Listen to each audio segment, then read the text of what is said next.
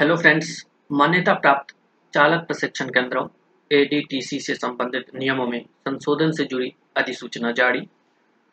सड़क परिवहन और राजमार्ग मंत्रालय ने जी एस आर सात सौ चौदह ई दिनांक 20 सितंबर 2022 को मान्यता प्राप्त चालक प्रशिक्षण केंद्रों से संबंधित नियमों में संशोधन को अधिसूचित किया है।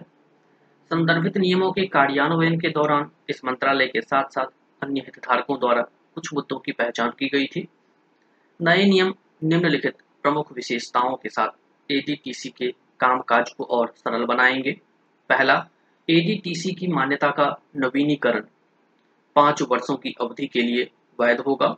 दूसरा, दोपहिया वाहनों के लिए प्रशिक्षण प्रदान करने के लिए पाठ्यक्रम विशेष रूप से व्यवहारिक और सैद्धांतिक ज्ञान को व्यापक रूप से कवर करने के लिए विस्तृत किया गया है।